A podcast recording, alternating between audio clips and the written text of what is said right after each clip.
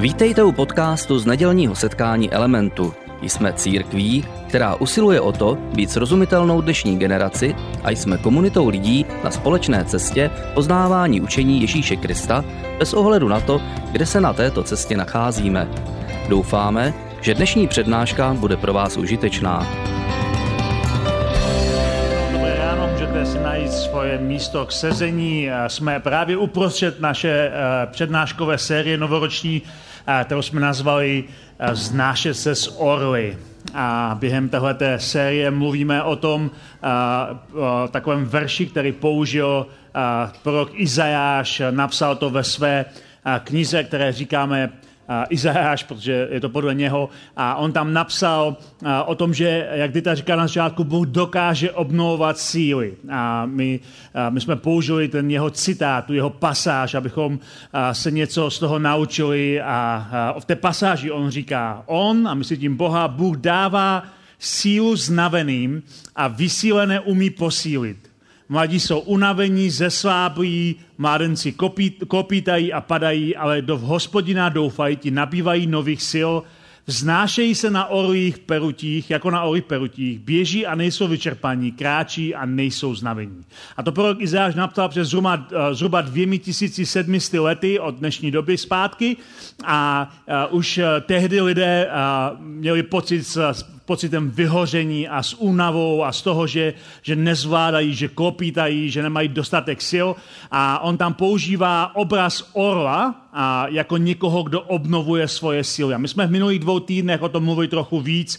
Proč zrovna obraz orla? Mluvili jsme o tom, v čem orlové jsou unikátní ptáci a unikátní zvířata, v čem pro toho starověkého člověka to bylo ohromně fascinující vidět, jak orel v situaci, kdy už zpomaluje, kdy mu začnou píštět, píštět peří a, stupí se mu drát, drápy a, a dostane na zobák usazení, tak odletí vysoko do hor a prochází tam určitým, a, určitou obnovou, takovou strategickou pauzou obnovy, kdy, a, kdy si vytrhá ty poškozené péra a kdy ob obrousí o kámen ty svoje drápy a svůj zobák, aby se vrátil zpátky plný sil, obnovený a říkali jsme si o té strategické pauze, že to je něco, co starověkého člověka, jako je Izáš, fascinovalo, když viděli, jak se ten pták vrátí zpátky z těch vysokých hor, plný sil a to tělo, které, které vykazovalo známky opotřebení, má znovu energii, má znovu sílu. A také jsme si říkali v tom prvním díle tohle seriálu, že jedna z věcí, která lidi fascinovala, bylo pozorovat jak orel létá. Říkali jsme si, že orel a, a létá naprosto fantasticky, protože jako asi nejlíp ze všech ptáků umí využívat různé vzdušné proudy a proto na rozdíl od mnoha ptáků, kteří neustále musí mávat křídly, aby se udrželi ve vzduchu nějací kolibříci, tak orel ten víceméně plachtí. Sem tam možná trochu mávne, ale jinak plachtí díky tomu, že umí využívat a ty vzdušné proudy a dokáže letět hodně vysoko, dokáže pozorovat velké území a dokáže dlouhé hodiny čekat ve vzduchu na kořist. Jeho letání je, je krásné, protože je to víc plachtění než letání a, a na první pohled, přestože orel dokáže být velmi rychlý a i to letání je velmi rychlé, tak na první pohled to vypadá, jako by letěl pomalu. Protože jeho rychlost je na první pohled pomalá. Možná jste někdy slyšeli uh, takové přísloví spěchej pomalu, tak orel se jim očividně řídí, protože uh, je rychlý, ale přitom vypadá majestátně a důstojně jako velmi, uh, platí velmi pomalu, velmi pomalu ve vzduchu. A ten obraz je krásný a my jsme o něm mluvili v minulých dvou týdnech trochu víc. A když jsme u toho, tak ta věc, která, která mě na tom Izáši zaujala, je, jak Izáš používá tyhle obrazy, aby v nás vypůsobil nějakou imaginaci, něco, co nás přivede k tomu, abychom očekávali na Boha, abychom v Boha složili svoji důvěru, abychom skutečně vložili svoji důvěru na někoho, kdo obnovuje naši sílu. Ale Izáš napsal ve svém dopise několik dalších veršů a možná jste si ten verš všimli, možná jste si ho nevšimli, ale na jiném místě v knize Izajáše, doufám, že jste si přečetli Izajáše, je to fascinující příběh, fascinující eh, slova, která píše, tak píše verš, který si pamatuju, když jsem před léty četl poprvé, nebo poprvé jsem si ho všimnul, možná jsem ho četl předtím a nevšimnul jsem si ho, ale když jsem před léty si toho verše všimnul, tak mě strašně naštval. Izáš mě strašně naštval a vytočil a um, nevím, jestli to máte úplně stejně jako já. Jestli když čtete Bibli, tak někdy dojdete do momentu, kdy vás nějaký verš Bibli vytočí a naštve. A protože a možná jste zjistili, že Bible je velká kniha, v skutečnosti to není kniha, ale celá knihovna různých knih a různých spisků napsaných ve velkém a dlouhém údobí různými autory, kterou dělíme na židovskou část, které říkáme někdy starý zákon, a křesťanskou, které říkáme někdy nový zákon. A je tam spousta autorů a spousta veršů a spousta příběhů a někdy nás některé místa dokážou naštvat. Někdy nerozumíme kontextu, nevíme, proč tam ty místa jsou. A někdy a, zkrátka a, je to něco, co nás, eh, nás, k nám promluví a dotne se nás někde na naší úrovni našeho nitra. A já si pamatuju, že když jsem četl tenhle ten verš, si za chvíličku přečteme, tak, eh, tak mě Izáš fakt naštval. A naštval mě, protože to implicitně něco, něco uh, říká a mi se to nelíbilo, co to říká o mně. Tak abyste, abych vás nenapínal, co ten verš vlastně říká. Je to uh, ve 28. kapitole Izáše a začíná to takto. Proto a pravý panovník hospodin, hle, já kladu jako základ na Sionu kámen, vybroušený kámen, drahocený uhelný základ, pevně založený. Na to není vůbec nic špatného, tohle zní jako docela hezký verš, konec konců Ježíš o sobě říká, že je uhelný kámen a vyjadřuje se, neustahuje se právě k tomu, co Izajáš říká, že Bůh položí na Sion, což nám na Jeruzalém položí uhelný kámen, na kterém postaví něco nového a jeden jiný žám to říká a různí novozákonní autoři, křesťanští autoři používají tu imaginaci toho uhelného kamene a říkají, Ježíš je ten nový uhelný kámen, uhelný kámen to je ten základní kámen, na kterém stojí nová budova a Ježíš je ten nový uh, uhelný kámen. Ale zároveň ten verš nekončí tam. Tohle je hezká část. Ale pak to pokračuje dál a v té další části on říká, kdo věří, nebude spěchat. Kdo věří, nebude spěchat. A tohle mě fakt naštvalo. Já když jsem, to, když jsem, když jsem četl ten, to místo, tak jsem si říkal, počkej, jak to jako myslíš, Záš? Kdo věří, nebude spěchat. Pro mě jako pro cholerika, který má vždycky blízko k naštvanému spěchu, tohle zní jako facka. Kdo věří, nebude spěchat. To skoro zní jako člověk, který spěchá, a myslím, že tady... Je tady někdo někdy spěchá? Asi pět lidí, děkuju. Vy ostatní jste neuspěchaně nezvedli svoji ruku. Ale a, to, to implikuje, jako ten, kdo spěchá, tak vlastně nevěří. Tak nemá víru. A to se mi vůbec nelíbilo. On říká, Izáši, co si to o sobě myslíš? Co si o sobě myslíš tvrdit, že uh, protože uh, spěchám, tak to implikuje, že nevěřím. A možná ale, a jak si ukážeme za chviličku, možná ale Izajáš má nějaký vhled, který nám někdy chybí, ohledně našeho spěchu. Ale pamatuju se, když jsem to četl, tak jsem si říkal, to snad nemyslí vážně. Protože eh, skutečně, já jsem chorická nátura a říkal jsem si, tohle, tohle nemůže myslet vážně. Spěch je tak samozřejmou součástí mého života. A pak si pamatuju, že jsem upadl do druhého extrému. Řekl jsem si, OK, tak já nemusím vůbec spěchat. Takže jsem šel někde na autobus a šel jsem jako hrozně pomalu. Říkal, hele, jakože mohl by si přijet, pokud to odjíždí, říkám, dověří. Nemusí spěchat. Ale zjistil jsem, že tohle se nedá brát tímhle tím způsobem, protože párkrát mi ten autobus ujel. Nicméně o, o spěchu to je nějaký vhled, který věřím, že Izajáš má, který se od něho můžeme naučit. A zjistil jsem, že Izajáš si nedá pokoj, že ve skutečnosti pokračuje dál a říká i další verše o spěchu. A na jiném místě v 52. kapitole říká, Avšak nemusíte vycházet ve spěchu, ani nemusíte utíkat, protože před vámi půjde hospodin a váš průvod bude uzavírat Bůh Izraele. Znamená, Bůh bude na začátku i na konci a vy nemusíte spěchat. nemusíte utíkat.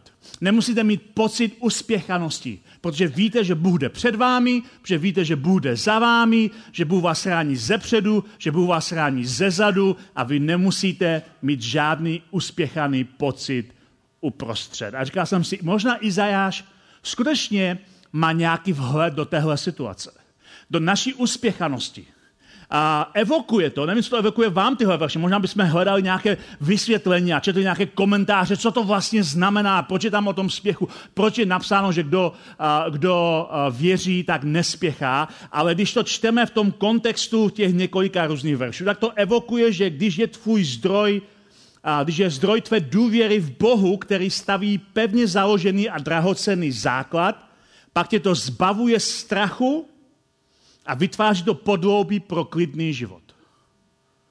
A to je to, co mnozí z nás, po čem podvědomně toužíme.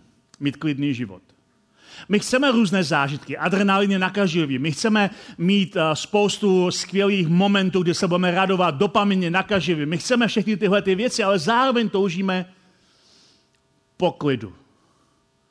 A my jsme si minulý týden říkali, že my někdy říkáme, uh, dejte mi už svatý pokoj a říkáme to trošku jako naštvaný uh, výrok a myslíme tím, jako už si, mít, uh, už si mít od všech pokoj, ale je to vyjádření té vnitřní myšlenky, že existuje skutečně svatý klid. A my toužíme potom mít svatý klid. A Izáš říká, možná ten svatý klid je víc otázka důvěry, než otázka time managementu. Někteří z nás se snaží zoufale poskládat svůj život tak, aby fungoval dobře, ale Izáš nás učí, že možná je to otázka důvěry a k tomu se ještě dostaneme. Jsme si říkali, že tomu všemu přítomnému spěchu v našem životě staví hráz ten princip sabatu, o kterém jsme mluvili minulý týden. Je to ten, ten, ten princip strategické pauzy, kdy máme den, kdy neděláme skutečně nic, kdy máme den, kdy nejsme zaneprázdněni, kdy máme den, kdy odpočíváme, kdy odpočíváme nejen tělesně, ale také duchovně. Je to hradba strategické pauzy proti uspěchanému světu. A znovu se v nás ozývá stejná věc, znovu a znovu. Jestli uh, je klid totéž, co, uh, co uh, lelkování uh, nebo lenost. Protože pro mnoho lidí, když je někdo v klidu, tak si říkáme, on je línej, on nechce, nechce makat. Ale existuje nějaký rozdíl, protože my upadáme jako lidé, a to jsme mluvili také minulý týden, do extrémních příkopů mezi workoholismem a mezi lelkováním. Na jedné straně máme pocit, že se nikdy nemůžeme zastavit, máme hodně práce a když máme hodně práce, tak si vyplníme volný čas ještě další práci, protože práce je vždycky víc než našeho času. A mnozí z nás se nenaučí odpočívat a lelkování v jejich případě je pokračování práce. Co tím mám na mysli je třeba, než žijeme v době, kdy jsme ovlivněni modrými digitálními obrazovkami. Takže člověk často sedí celý den v kanceláři a kouká do počítače a něco vytváří, a, nebo píše, nebo odpovídá, a, nebo prostě zkrátka a dobře je v nějakém digitálním světě. Pak jde domů a je unavený z toho digitálního světa, tak aby, se od, aby si odpočinul, tak si pustí televizi což vlastně ve své podstatě nijak nepomůže odpočinku od digitálního světa. A pak, když už televizi nic nedávají, tak to vypne a vezme si tablet a zahraje si hru na, na tabletu. A když už z toho je unavený, tak si vezme telefon a sjede všechny sociální sítě. A pak se cítí opravdu strašně unavený, protože vlastně nikdy neodpočíval, ale zároveň je, má pocit, že furt něco dělal, protože to je ten extrémní příkop mezi neustálým workoholismem a mezi lelkováním. Ale spěch je ještě něco víc než workoholismus. Spěch je něco mnohem víc než workoholismus. A budeme mluvit dneska trochu víc o spěchu. Asi se shodneme všichni na tom, že žijeme v uspěchané době.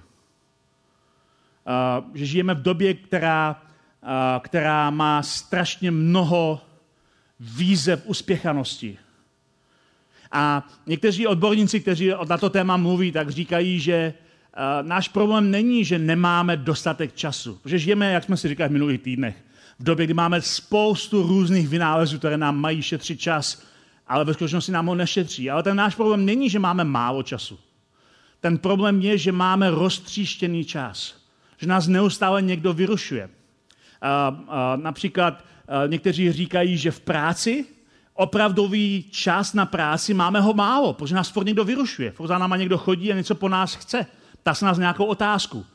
A některé firmy to řeší tím, že vymysleli konzultační hodiny, že nikdo se nesmí nikoho na ní zeptat jenom v konkrétním určeném čase, což je vynikající nápad, který si můžete dovolit, když máte vlastní firmu, ale jinak, jinak moc ne. Ale máme spoustu práce, která je neustále přerušovaná.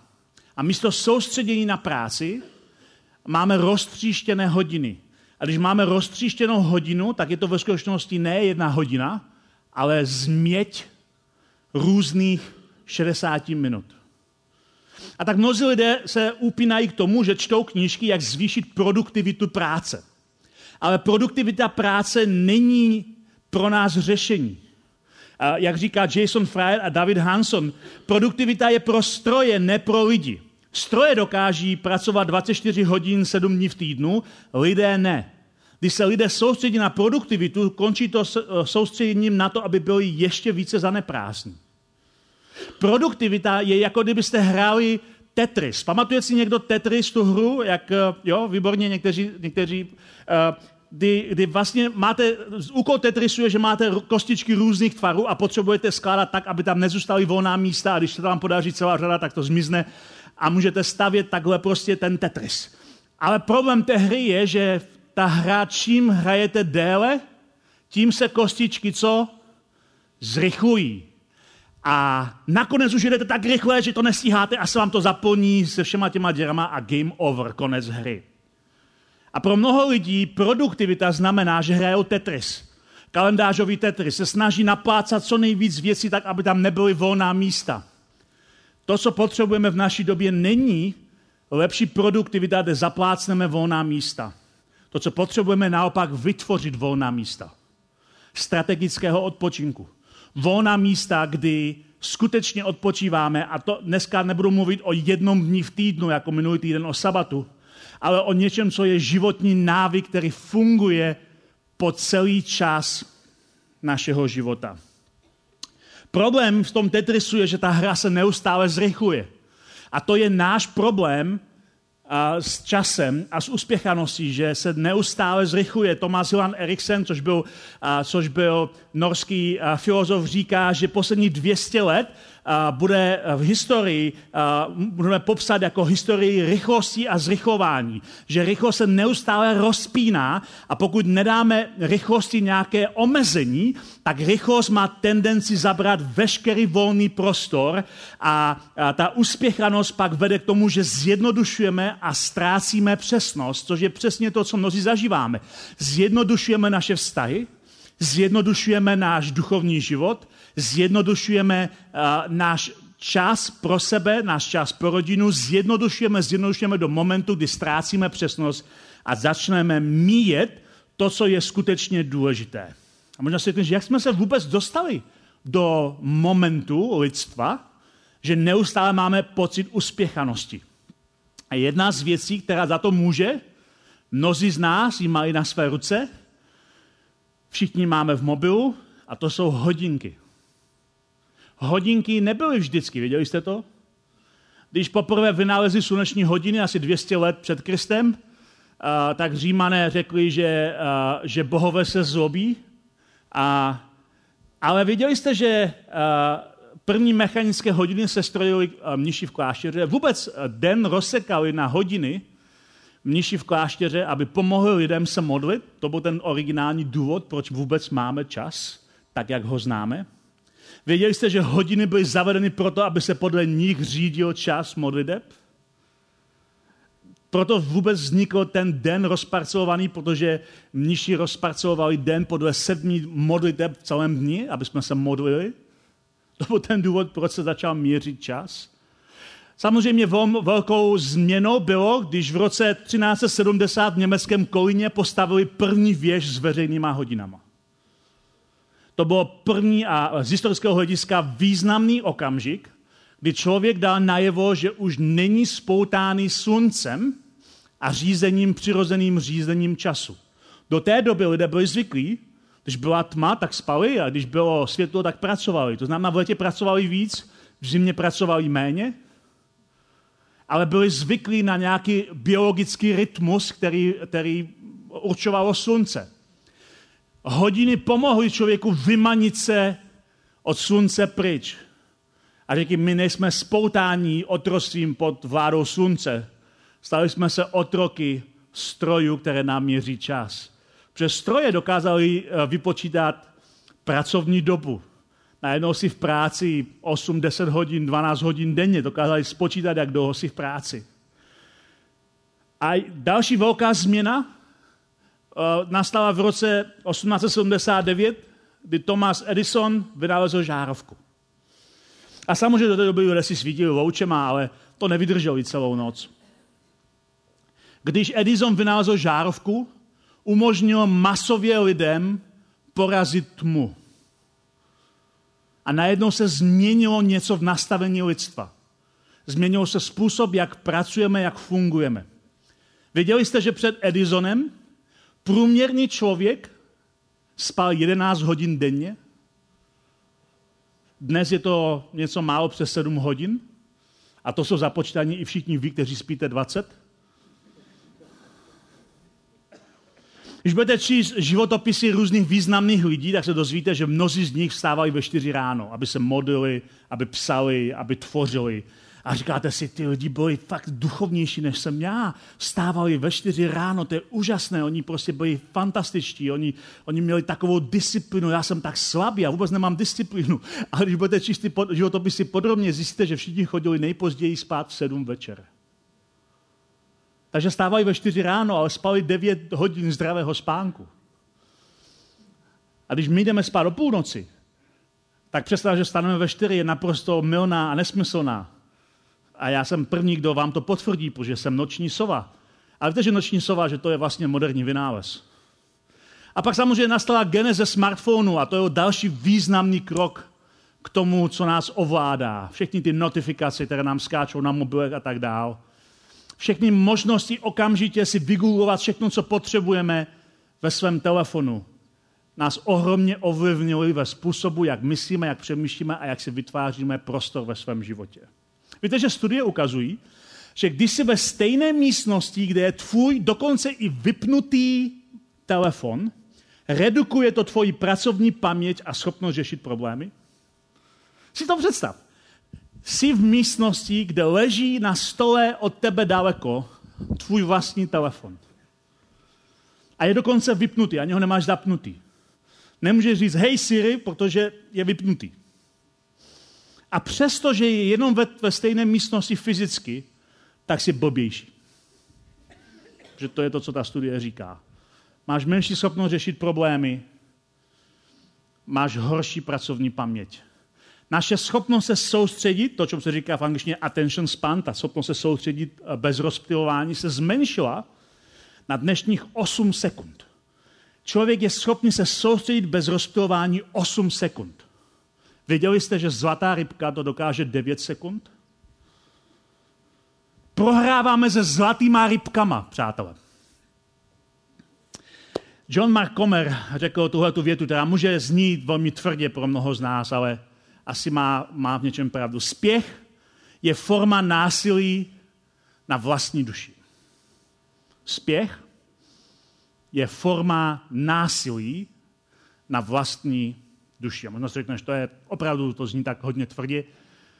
Tak on, aby to ilustroval, tak dá dohromady uh, to, co odborníci nazývají symptomy uspěchané nemoci. Pojďme se na ně podívat. Deset symptomů uspěchaných nemocí. Kolik z nich máme ve svém životě my. Takže symptomy uspěchaných nemocí. První je frustrace. To je taková ta schopnost, že, že okamžitě, že se strašně stáváme takový neustále frustrovanými. Že jsme neustále naštvaní. Pod, takový jako ne na nic konkrétního. Neustále je v nás taková už přednaštvanost, která čeká, aby to něco probudilo. Uh, někteří možná víte, o čem tady mluvíme. Uh, přecitlivělost. Uh, přecitlivělost je, kdy kdokoliv cokoliv řekne, tak se hned urážíme, hned nás to naštve, hned startujeme, protože cokoliv kdokoliv řekne, tak jsme na to příliš přecitlivěli. Neklid je neschopnost se uklidnit ani v čase klidu. Dokonce, když si dáme ten sabat, sabat, ten sobotní den, budeme odpočívat, tak máme pocit, že musíme něco dělat. Nedokážeme být v klidu, ruce se nám třepou, vidíme mobil, tak už máme třesavku. Jo?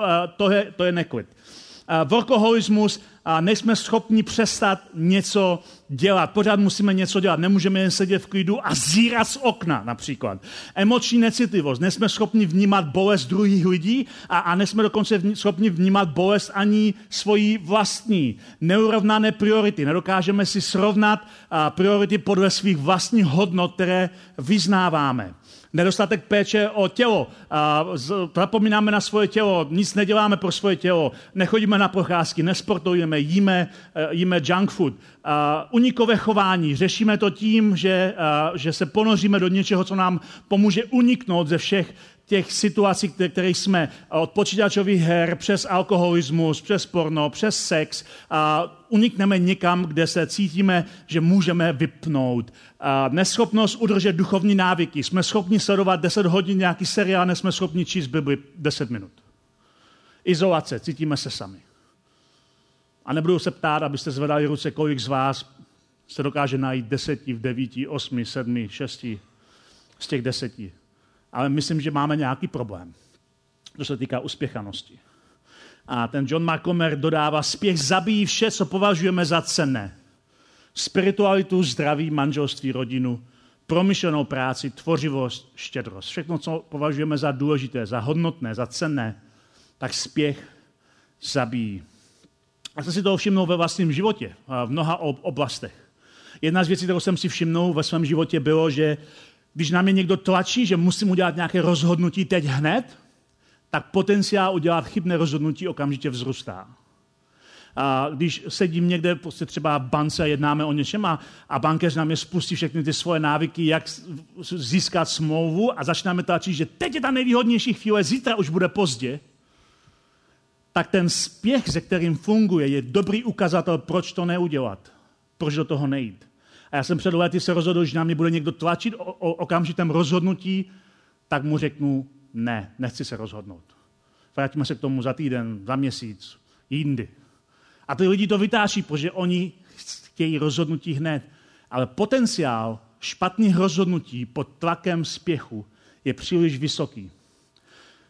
Z toho jsme si všimli, že jedna z věcí, která nám pomáhá nejvíce v manželských konfliktech, a v tom, když se na něčem nezhodneme, je dar odloženého setkání.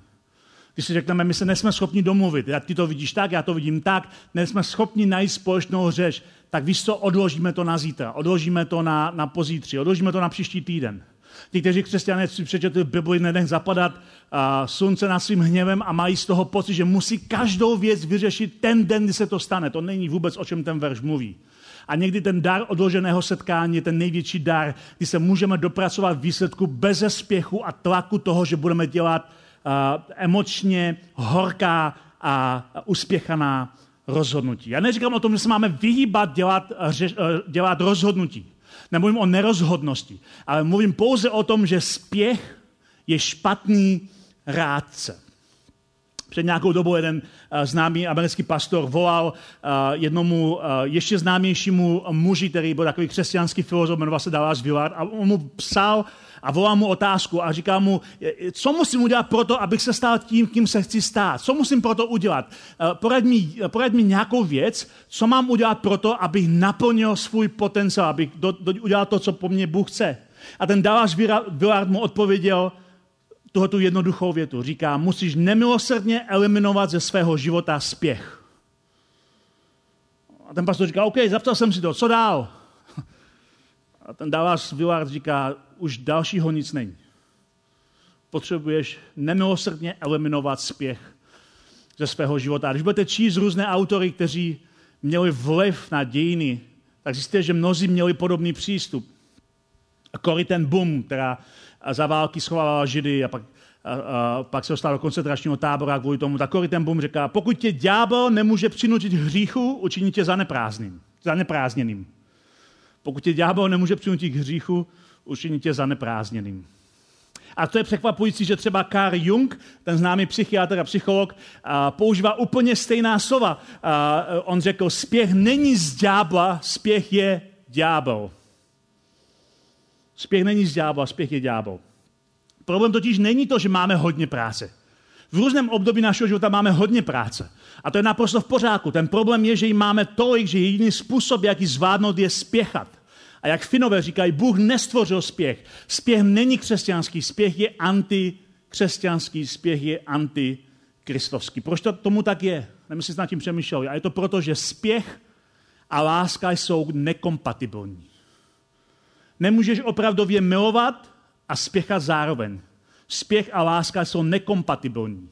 Protože láska evokuje, že někomu dáme pozornost, že jsme s ním, že jsme v tom okamžiku tam, kde je on nebo kde je ona, že jsme na tom místě. Láska evokuje pozornost, vydanost, evokuje přítomnost. A proto láska a spěch jsou vnitřně nekompatibilní, nedají se dát dohromady. A možná proto, když Apoštol Pavel píše tu známou stať o lásce 1. Korinským 13, tak tam říká jako první, první hodnotu nebo první uh, přidavné jméno, jaká láska je, tak říká, láska je trpělivá. Jako první věc. Protože láska a spěch jsou nekompatibilní. Proto když lidé mluví o svém vztahu s Bohem, tak říkají, že chodí s Bohem. Neříkají, že běhají s Bohem. Je to chůze, ne běh.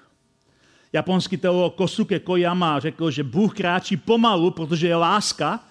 Kdyby láskou nebyl, šel by o dost rychleji, protože láska má vlastní rychlost. se to líbí. Bůh chodí pomalu, protože je láska jeho chůze mají jiný rozměr, protože je to chůze lásky. Věci, které si ceníme na křesťanství, jako je láska, radost, pokoj, ani jedna z nich není slučitelná se spěchem.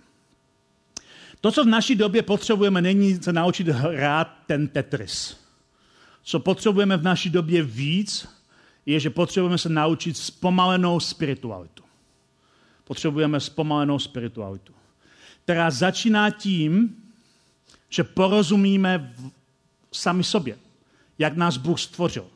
Že porozumíme, že máme nějaká omezení, které nám Bůh do našeho života dá. Nemyslete to všimli, pokud jste někdy uh, četli Genesis, to je úplně první kniha Bible, ta první kniha židovské Bible, která na začátku popisuje takový ten metapříběh, jak vlastně člověk se dostal na tuhle zem a mluví o tom, že Bůh stvořil člověka a že ho stvořil ke svému obrazu. A je to krásný příběh, je to napsáno v té první kapitole a v druhé kapitole a třetí kapitole knihy Genesis a je to hrozně poetické, je to krásné že Bůh nás stvořil ke svému obrazu, ale nemyslíte si všimli, jak nás stvořil. Bůh nás stvořil ke svému obrazu z prachu země. Bůh nás stvořil ke svému obrazu z prachu země. Zatím zamyslíte, tak to je mnohem důležitější věc, než na první pohled zdá. Bůh nás stvořil ke svému obrazu z prachu země. Toto znamená pro nás je, že máme nebeský potenciál, a pozemská omezení. A to je ohromná věc. Už tím, když začneme, tak nám to pomůže. Máme nebeský potenciál. Jsme stvořeni k božímu obrazu. Dokážeme vnímat a vyjadřovat krásu.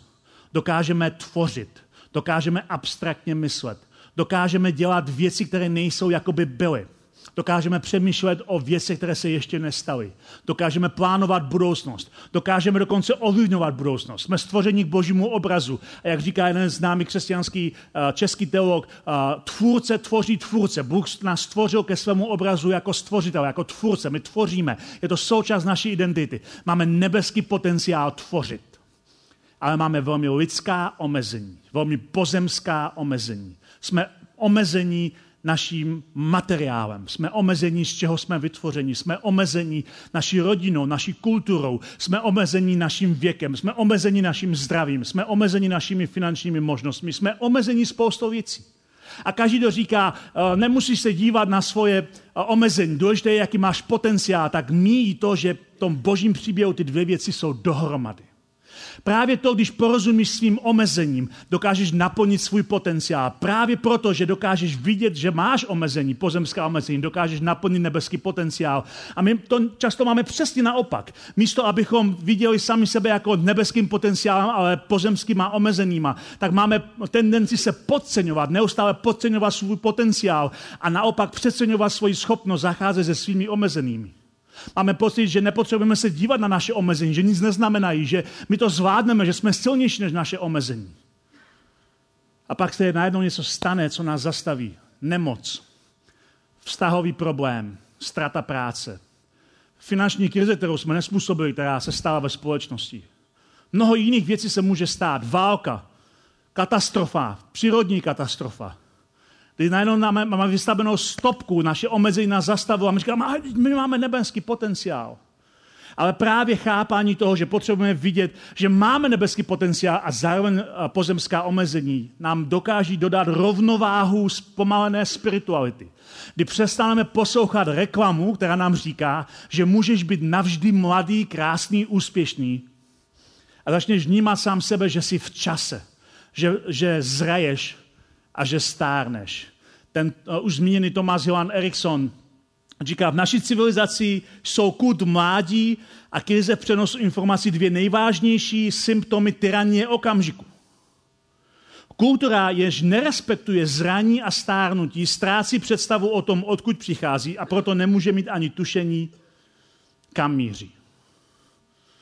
Když, se, když uvěříme tomu, čemu nás krmí kultura reklamy okolo nás, že můžeme být navždy mladí, úspěšní, zdraví, krásní a tak dále, tak nikdy nepochopíme, odkud jsme přišli a kam jdem.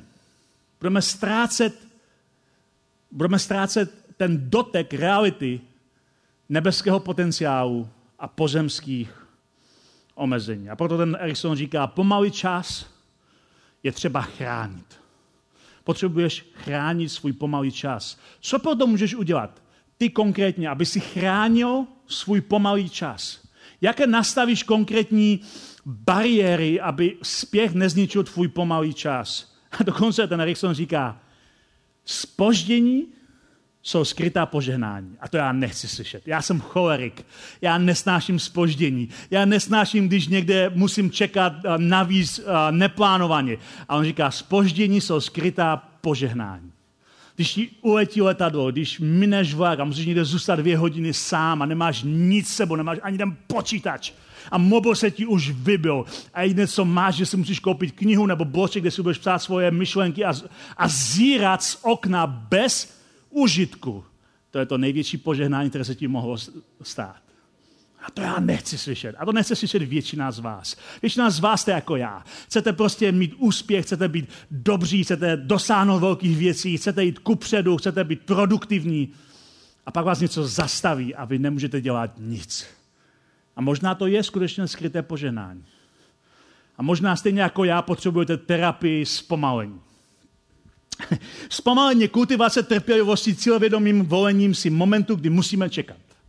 A lidé, kteří mluví o zpomalení odborně, tak říkají, že můžeš cvičit svoje, svoje zpomalování a dávají rady, které mě vytáčí ještě víc než Izajáš. Například, když jsi v obchodě, zařad se schválně do nejdelší fronty. To je přesný opak toho, co dělám já. Já hledám tam, kde není nikdo. Chápete to? Když jedeš v autě, jezdí přesně podle předpisu. Nejezdí pomalu, to tě budou všichni nenávidět, ale jezdí podle předpisu. I tak tě bude spousta lidí nenávidět. Choď dřív na schůzky, než máš přijít. Když máš přijít někde v jednu, přijít za deset jednu, ale neber si mobila. Co budeš dělat v čekárně nebo někde na nějaký schůzce 10 minut, když víš, že musíš čekat 10 minut bez toho, aniž by si okamžitě otevřel mobil.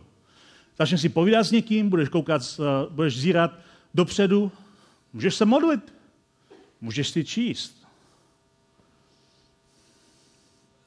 Jsou různé momenty, které můžeme začít, kde můžeme začít praktikovat cílevědomé zpomalování. My jsme třeba zde toho dlouhé roky dneska máme, ale dlouhé roky jsme neměli doma internet. A ten důvod byl ne, že jsme si ho nemohli dovolit, a že jsme nechtěli být v dosahu, když jsme doma. Že jsme nechtěli doma pracovat. Když jsme potřebovali něco poslat, nějaký e-mail nebo něco, tak jsme museli jít do kanceláře. A to se nám nechtělo. A to byla celá ta pointa. Tak i dnes se snažím spoustu věcí odbourat. Například jedna z věcí, kterou jsem udělal, a to doporučuji každému z vás. Do svého mobilu jsem si nezavedl e-mail. Když mi pošlete e-mail, já ho nedostanu do svého mobilu. Jedině kam ho dostanu do svého počítače a ten odevřu, až když budu v práci. A dokonce někteří lidé, a k tomu se začínám klonit čím dá víc, e-mailům vyhradili pouze jeden den v týdnu, kdy odpovídají maily. Na, po zbytek týdne dostanete automatickou hlášku, sorry, odpovím vám za týden, až budu odpovídat e-maily. Hrozně mě to láká. Možná, možná to zkusím. Vypnul jsem si různé notifikace. Když mi někdo něco napíše, tak mi něco neskáče. Udělal jsem to těžké, aby mě kontaktoval někdo, koho neznám. Prostě je to těžké mě kontaktovat. Svůj telefon mám trvale vypnutý zvuk. Takže když vám někdy nevezmu telefon, není to proto, že vás chci ignorovat, ale protože jsem vás pravděpodobně neslyšel. A pokud budu mít čas, zavolám zpátky. Pokud ne, tak se nebudu cítit viny. Nejsem na žádných skupinových četech, kde lidé posílají různé ty zprávy a to je skupinové čety, to je, to je zatrest, to je pocit, jako byste byli na pracovní schůzce, která trvá celý den s náhodně vybranými účastníky, kteří probírají všechno, co se vás netýká. Ale vy musíte sledovat úplně všechno. Co uděláš proto, aby si zpomalil svůj život? Pro každého to může být něco jiného, každý totiž pracujeme někde jinde. A ne vždycky si každý z nás může dovolit udělat to, co udělá někdo jiný, protože naš, eh, naše práce nám to třeba nedovolí. Ale je spousta věcí, které udělat můžeme. Já například potřebuji být na Facebooku. Okay? Ne protože bych chtěl, protože na mě na můj účet navázaný všechny eh, ty účty elementů a tak dále. Ale můžu udělat to, že smažu aplikaci svého telefonu. Protože když nemáte aplikaci v telefonu a musíte jít přes web, to je nepohodlné. Takže jdete, až když máte počítač u sebe, a to je zase o krok víc. A spoustu lidí se zbavilo závislosti na sociální síti jenom protože si odinstalovali apky. Spousta těch věcí je důležitá, protože důležitá témata v našem životě potřebují čas, potřebují uležet a musí se oddělit od okolního tlachání. Spousta věcí v životě potřebují svůj čas a musí být oddělena od okolního, uh, okolního tlachání. Lidé dneska začali používat to, čemu se říká digitální minimalismus. Nedávno o tom vyšla jedna celá knížka. A to je způsob používání technologií, při němž se soustředíte pouze na malý počet pečlivě vybraných a optimalizovaných aktivit ve prospěch těch, jež si ceníte a s kterým srdcem si necháváte ujít všechno ostatní. Ostraníte to, co vám zabírá čas nebo co vás vytváří eh, ve vás závislost digitální únavy. Nakonec tohle všechno jsou praktické rady a spousta z nás může najít svoje vlastní rady a spousta z nás nemůže aplikovat, co aplikuje někdo jiný a já to všechno respektuju a chápu. Ale ta otázka, a tady se vracíme zpátky k Izášovi, ta otázka nakonec není o ničem jiném, než o tom, co říká Izáš na začátku. Skutečně věřím, že s Bohem nemusím spěchat. Je to otázka důvěry. Skutečně věřím, že mi s Bohem nic neuteče, že se o mě postará, že najdu ten rytmus milosti, o kterém jsme mluvili v prvním díle našeho seriálu, život odpočinutí, že skutečně dokážu vytvořit pomalou spiritualitu. Možná má Izajáš pravdu. Možná skutečně je to otázka víry a důvěry, že kdo věří, nebude spěchat. Dovolte se mi na závěr. Pane Ježíši, já ti děkuji za to, že ty jsi byl krásným příkladem člověka, který nespěchal, který se nechal vyrušovat, který byl vždycky pro lidi, který byl soustředěný a byl vždycky v přítomnosti a v okamžiku. Nebyl někde uzavřený v nějakých vzdušných zámcích, ale byl vždycky pro nás, tam, kde jsme byli, asi pro nás, tam, kde jsme i dnes. A já se modlím za každého jednoho z nás, aby mohl najít odvahu udělat rozhodnutí, které nám pomůžou chránit náš pomalý čas a naši pomalou spiritualitu k tomu, abychom byli lidmi, kteří jako orové se vznášejí. Kteří nemusí zoufale mávat křídly, ale jako orové se vznášejí a nabývají nových sil. Amen. Děkujeme za poslech přednášky z nedělního setkání Elementu. Budeme rádi, když nás navštívíte také naživo, a to každou neděli od 10 hodin ráno v kině Biocentrál v Hradci Králové.